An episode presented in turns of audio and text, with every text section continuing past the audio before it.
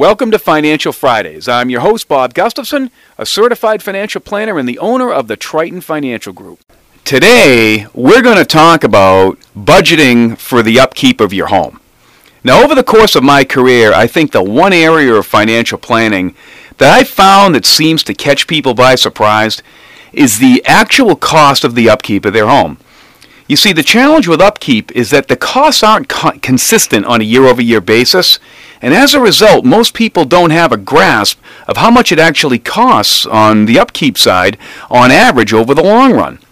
You know, one year you may have a big surprise expense like replacing a roof or a heating system or what have you, and then other years you have very little.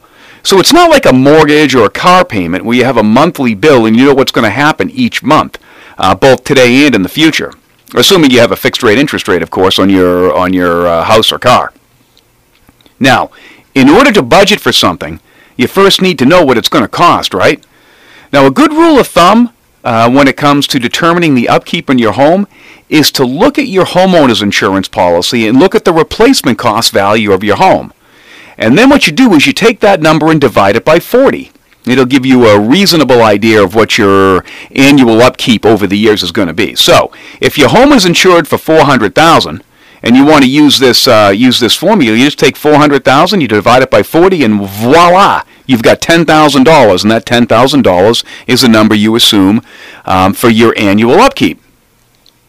Now, when I go through this exercise, uh, this exercise with clients, especially the younger ones new to homeownership, the response is often, "Wow, it costs that much annually just for upkeep." No wonder why we don't have money at the end of the month to save for college or retirement. Now, an interesting tidbit I read just this past week uh, that I came across was that about two thirds of millennials regret purchasing their first home, and the biggest reason they cite is they didn't realize how much it cost to upkeep the home. Now, I'd like to point out that this is just a, you know, a rough average.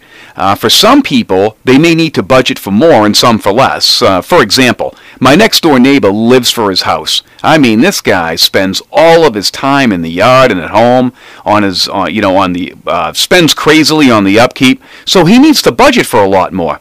Now, me on the other hand, I don't live from my house. I'd rather spend my time doing anything other than working in my yard, like fishing, hiking, or what have you. So I don't spend as much as my neighbor on on uh, on the upkeep. So I don't need to budget as much. So you really have to know, you know, who you are as a person and how you like to keep your house when you, uh, you know, when you're looking at trying to figure out how much you're going to need on an annual basis.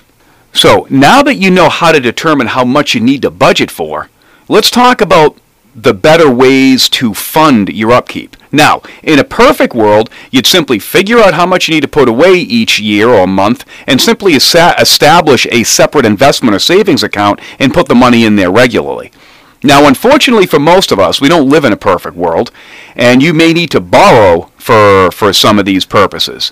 And the best way I think that you can borrow for this type of purpose is to get approved for a home equity line of credit preferably from a local bank or a credit union. Now, the reason you want to you want to use a home equity line of credit is that it generally carries the lowest interest rates of the available options, a lot lower than a credit card. Believe me.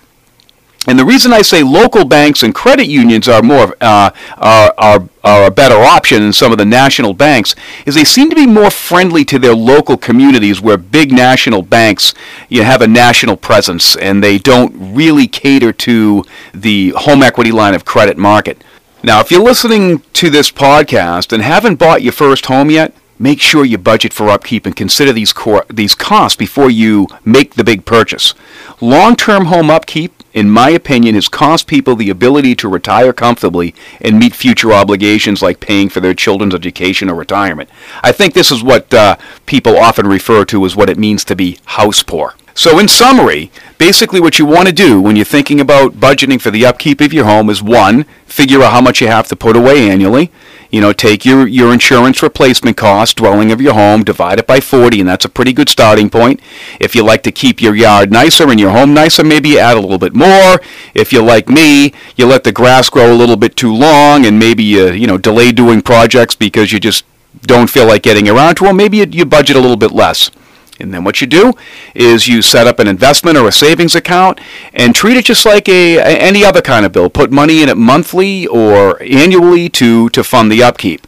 If you can't do it that way, make sure you get approved for a home equity line of credit because having a line of credit is the lowest form of interest you're going to pay compared to the other options, and that'll help you minimize interest rate payments uh, going forward. Thank you for listening to our podcast. If you found the information useful, please feel free to share it with uh, folks who you think may benefit. And if you haven't already done so, please subscribe by visiting our website at financialfridayspodcast.com.